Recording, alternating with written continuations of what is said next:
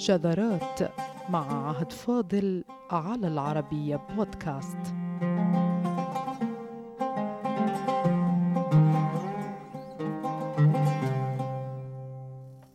على الرغم من عدم الاتفاق على أن الاشتقاق الأكبر هو من خصائص اللغة العربية التي تؤكد منطقيتها إلا أن هذا الاشتقاق ايها الساده في كثير من حالات تقليب الكلمة. يوضح المنطقية التي تتمتع بها لغتنا وأن علاقة الأصوات والحروف فيما بينها تراكمت في استعمالات اللسان حتى صارت نظاما يتسم بالتلاؤم ويتصف بحفظ السلالة اللسانية العربية كما يقال في العلوم المعاصرة.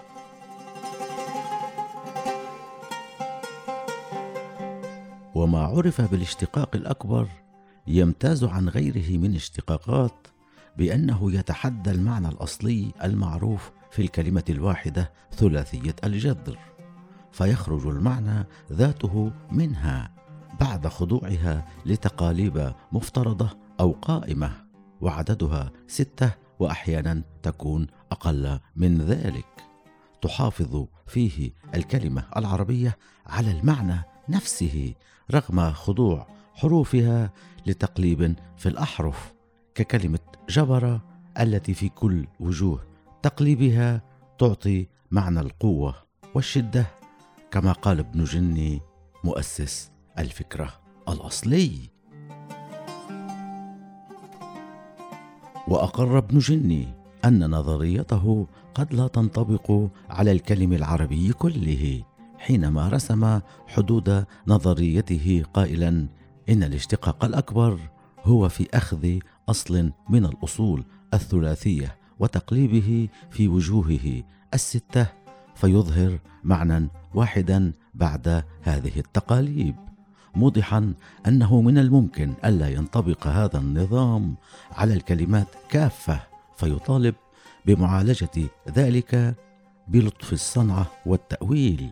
كما قال ذلك أن الإثبات يتطلب شيئا من المعالجة لجمع معنى واحد في تقاليب الثلاثي الستة كالقول في كلمة كلمة التي تصبح كمل وملك ولكم ومكل ولمك. وفي أن كل هذه التقاليب أعطت معنى القوة كما قال في الخصائص.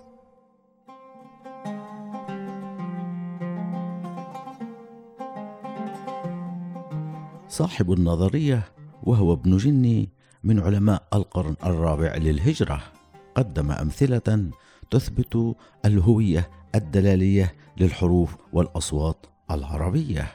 كما لو أنها أيها السادة تختزن معنى ثابتا في نفسها بدليل أنك لو قلبت ثلاثيا ككلمة وجبر وقول وجند لوجدتها محتفظة بالمعنى الأصلي الشائع للثلاثي كما في أمثلة اللغوي الكبير حتى قال أهل العربية إن تلك النظرية يمكن أن تسهم بالتعرف إلى ألغاز تطور اللغة ونموها في التاريخ. إذ ليس من العادي أن يكون للحرف العربي هذه المقدرة على صناعة معنى مستقل بذاته. بحيث أنك لو قلبت في وجوهه من كلمة يبقى المعنى الأصلي للفعل الثلاثي المقلب. وهذا يعتبر بحق من خصائص عبقرية اللغة العربية بل من أصولها الراسخة.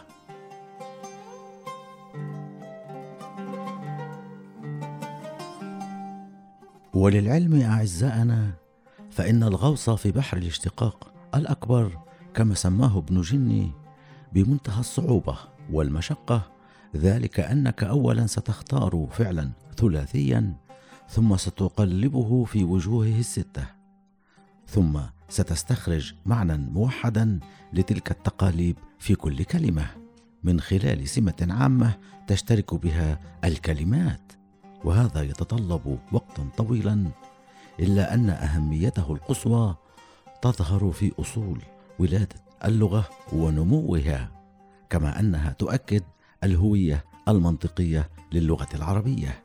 تلك الصفة التي يجمع عليها أهل الشرق والغرب. فكيف بدت تلك المنطقية؟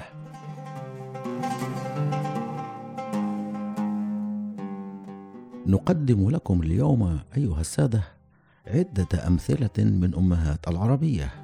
ونختار منها فعلا ثلاثيا ثم نقلبه إلى وجوهه الستة لتكون النتيجة كما ستلاحظون هي منطقية الأصل الصوتي والحروفي للغة العربية. وإلا كيف يمكن أن يحافظ المعنى العام على ذاته مع أنك قلبت أصول الثلاثي وتغيرت الكلمة تماما؟ ونبدأ أيها السادة بإحدى أشهر الكلمات وهي ركع.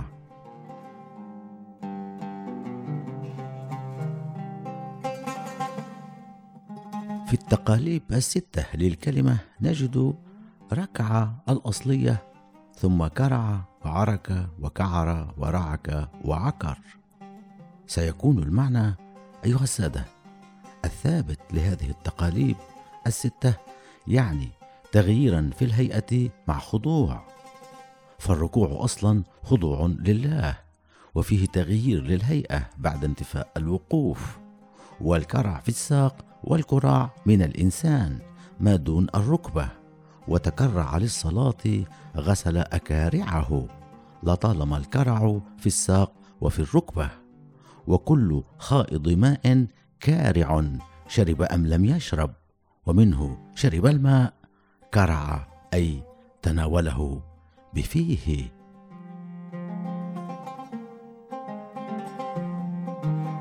ومنه كعر الفصيل من الدواب وتعني الامتلاء والإظهار ثم صارت تعني الإخراج والإبعاد في لهجة لأهل الشام يقال فيها كعرته بمعنى طردته أو أخرجته أو أبعدته. أما عرك فهي كعكر فهي الاختلاط بإكراه وتغيير بالهيئة. شديد. وأهل الشام يسمون عجينا يطبخ باسم معروك أي معجون بشدة. ثم رعك النادرة جدا في كتب العربية ويشار بها إلى نوع من الرجال يتصرف باعتباط فيقال الكاعر من الرجال.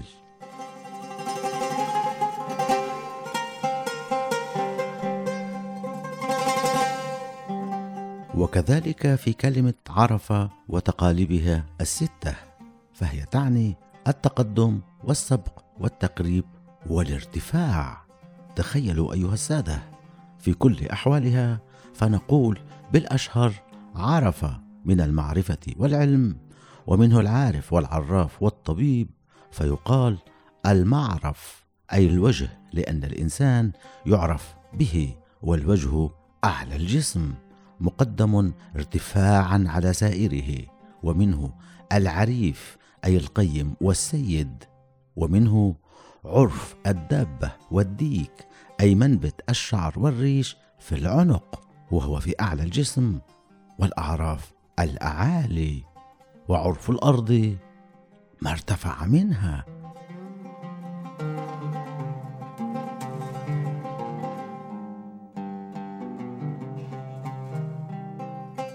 أما في رعف رعفا أي سبق وتقدم ويقال لأنف الجبل الراعف لتقدمه أيها السادة. وبالتقليب نستمر فيقال رفع والرفع نقيض الخفض في كل شيء. ورفعه يرفعه أي قدمه عليه.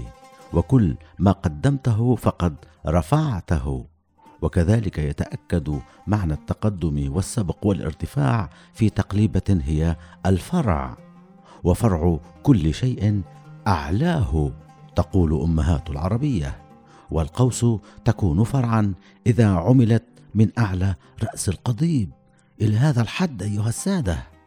ولهذا فمن فرع القوم وتفرعهم فكانت تعني تقدمهم وفاقهم جميعا. ثم نأتي على عفر والعفر ظاهر التراب أي أعلاه ووجهه. هكذا يتبين حقا كيف أن تقاليب الكلمة الستة أعطت معنى واحدا في السبق والارتفاع والتقدم.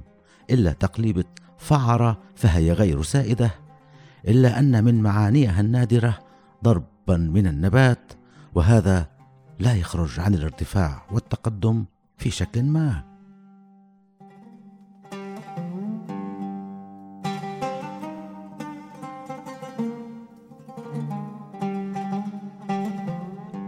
ومنه كلمة العسف في عسف ففي تقالبها وهي خمسة. يظهر معنى القهر والاضطراب والشدة والمرض. فالعسف سير بغير هداية أيها السادة وهو بغير قصد ثم تطور كل فعل غير عادل وأصبح ظالما ليكون تعسفا وعسفا. وفي تقليبة هي عفس فعفس الإبل يعفسها عفسا أي ساقها سوقا شديدا. ومنه عفس الرجل برجله أي ضرب بها.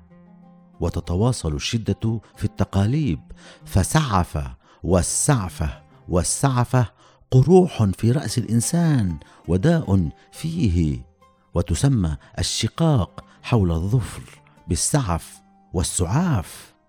ومن الإسعاف الذي يعني قضاء الحاجة إلا أنه ليس من المصادفة أن إنقاذ المريض صار اسعافا له من هذا المكان الذي هو شدة إصابته.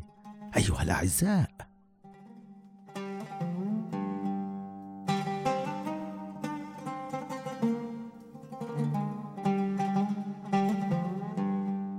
وبإكمال التقاليب ففعس والفاعوسة نار وجمر وسميت الأفعى بفاعوسة ويقال داهية فاعوس أي شديدة. أما في السفع والسفع فتأتي بمعنى اللطم فسفع وجهه لطمه وسافعه قاتله أيها السادة وسفع عنقها ضربها بكفه وسفع بالشيء جذبه وقبضه حتى عندما ورد في العربية القديمة تسمية العين بالسفعة فذلك من باب تسمية الشيء بفعله فهو من إصابة العين من الحسد وأنها تصيب وتصاب فهي سفعة أو سفعة أو سفعة.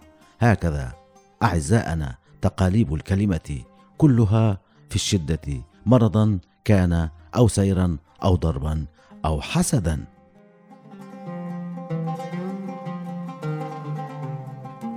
ونشير إليكم أعزائنا أن ثمة من ألف في تقاليب الكلام العربي وجعله معجما ككتاب المحكم لابن سيدة إلا أنه لم يذكر الرابط بين معاني التقاليب الستة أو الخمسة للكلمة.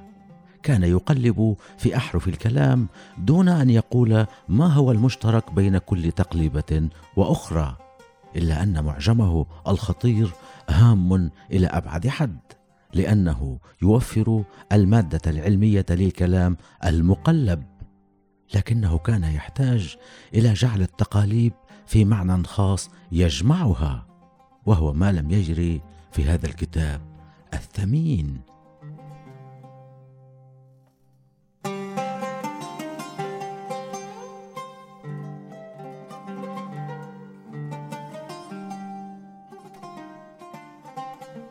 طبعا أيها السادة وكما قال ابن جني مؤسس نظرية التقاليب التي سماها الاشتقاق الأكبر ثم عاد من سماها في العصر الحديث بالاشتقاق التقليبي باصطلاح الدكتور ممدوح خسارة في مجمع اللغة العربية بدمشق قد لا تنطبق نظريته على الكلم العربي كله.